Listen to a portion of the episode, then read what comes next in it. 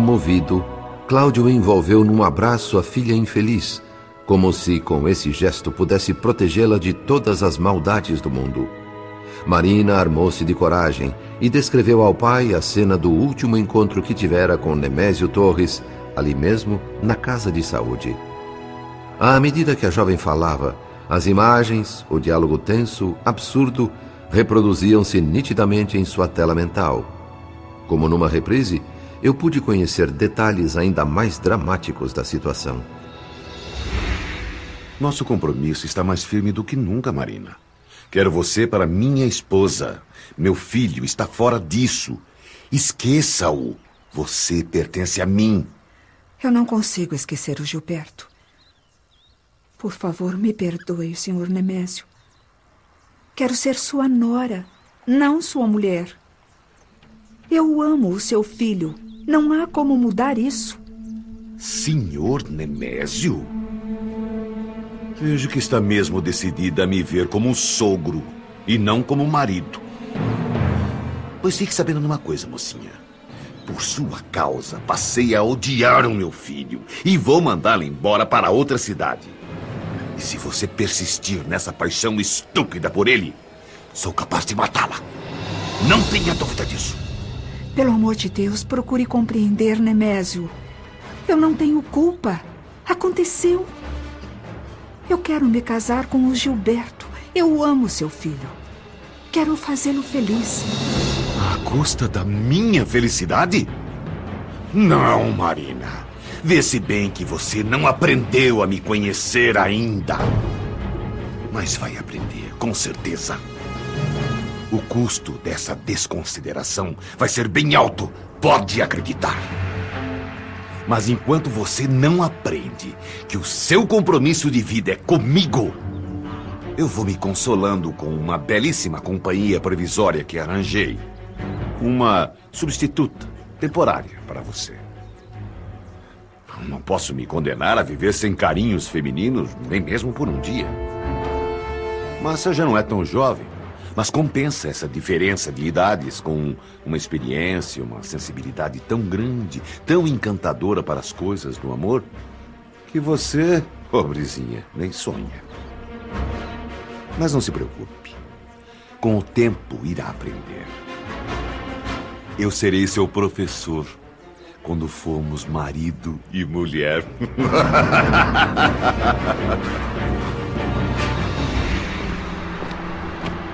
Já na rua, após a sofrida visita à filha, Cláudio entrou em prece.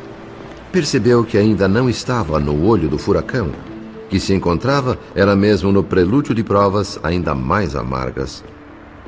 Deixei-o em companhia de suas preces regeneradoras e segui para nosso lar. Meu objetivo era visitar, na esfera espiritual, a instituição denominada Almas Irmãs, dirigida pelo irmão Félix.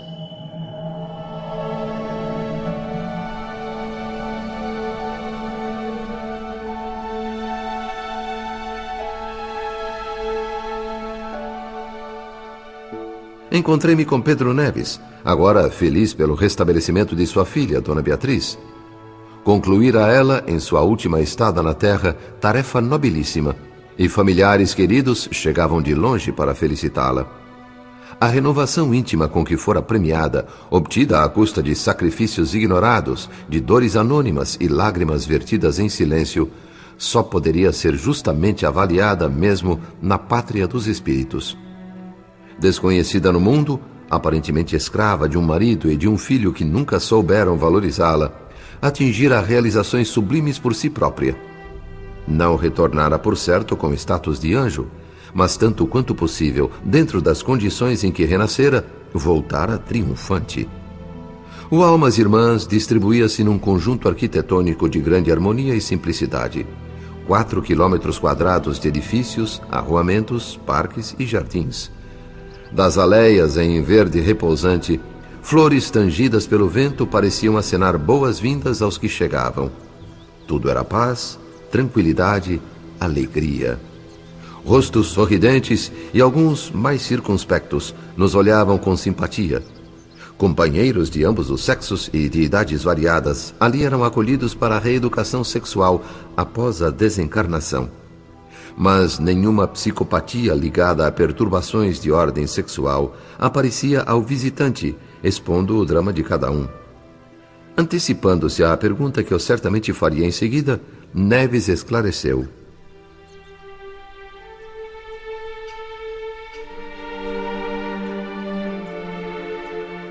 O Almas Irmãs é um hospital-escola, uma instituição muito grande, André. Eu a conheci há poucos dias, mas já sei que os verdadeiros alienados vindos da Terra permanecem aqui reclusos em manicômios com um tratamento específico, assim que são resgatados das regiões tenebrosas.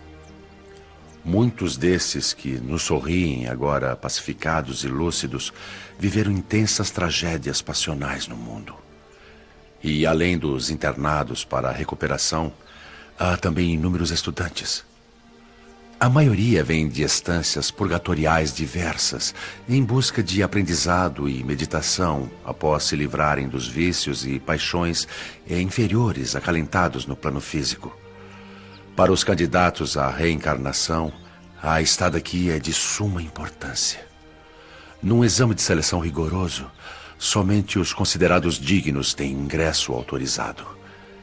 Em longos períodos de refazimento, podem estudar as causas e observar os efeitos das quedas de natureza afetiva. Depois de suficientemente instruídos, reencarnam de novo na Terra, nos mesmos ambientes onde faliram ou causaram a falência de outros na última existência física. Em outras palavras, Aqui, no Almas Irmãs, os pacientes e os estudantes adquirem conhecimento para depois aplicá-lo na nova experiência material, lutando com as dificuldades e tentações do mundo, notadamente no campo sexual.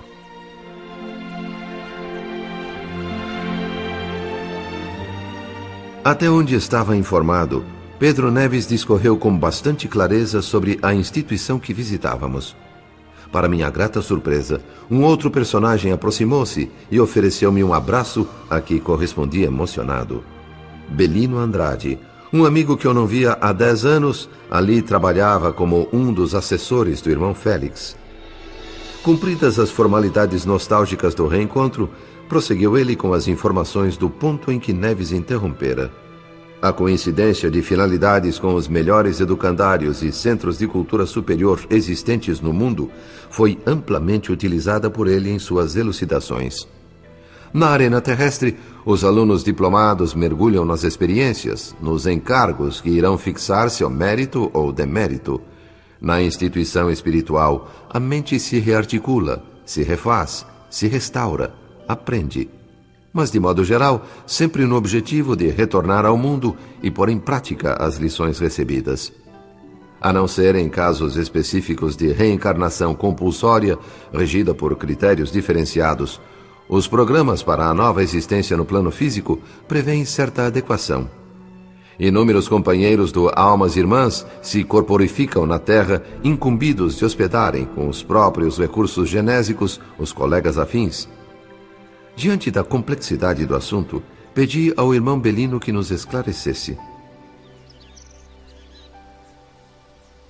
Os colegas a que eu me refiro são espíritos que permanecem aqui no Instituto preparando-se para serem futuros filhos daqueles que estão reencarnando no momento. Até a ocasião propícia em que irão mergulhar no berço terreno, têm eles a tarefa de resguardar e defender à distância seus futuros pais. No momento certo serão componentes de famílias inteiras em provas redentoras.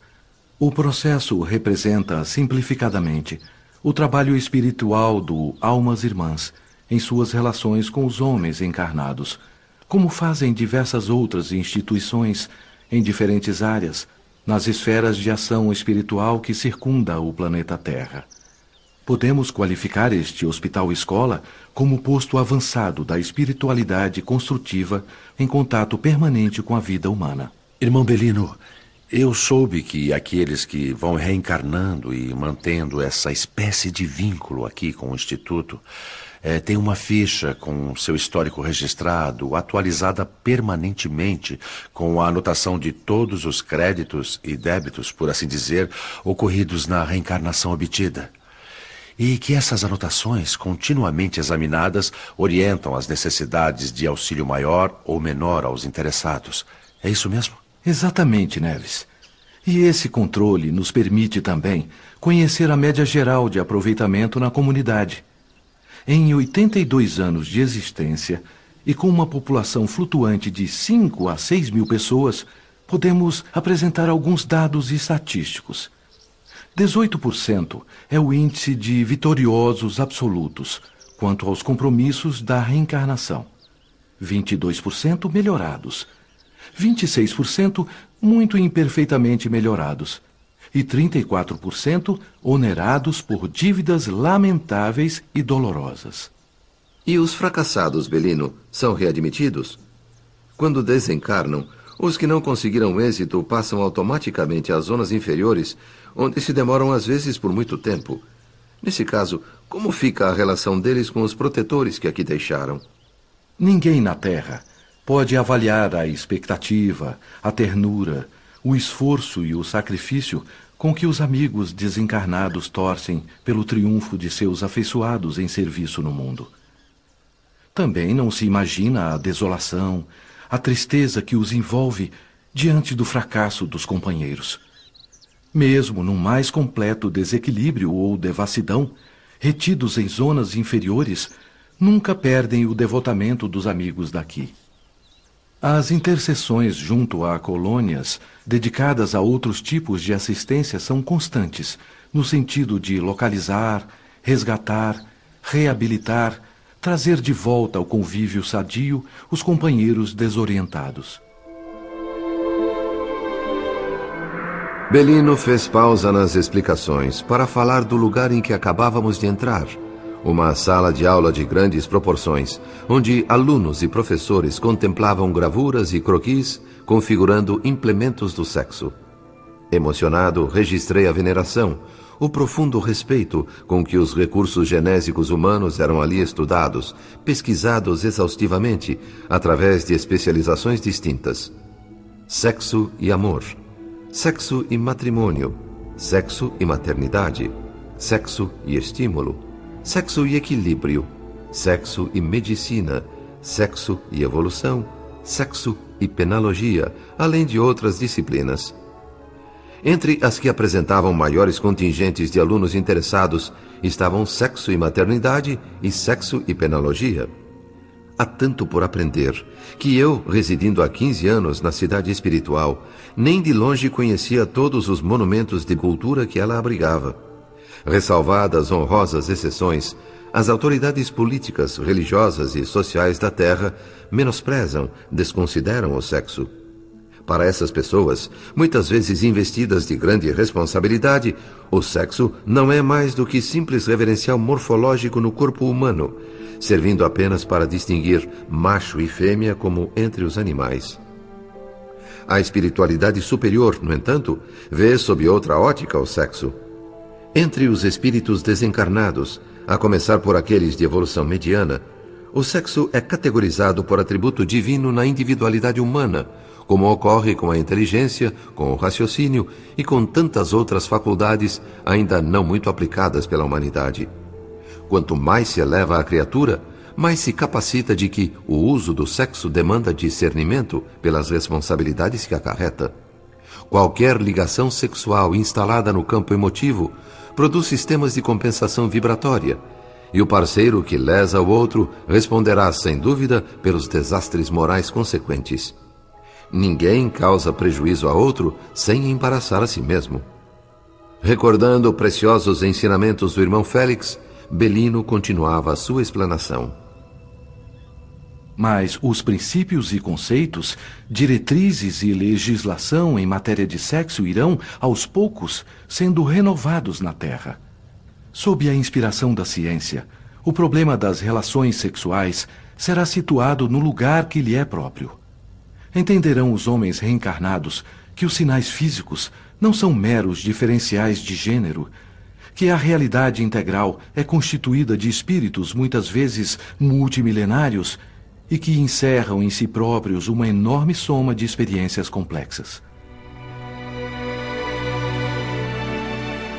A conversa fascinante foi interrompida nesta altura pela chegada de um companheiro de serviço.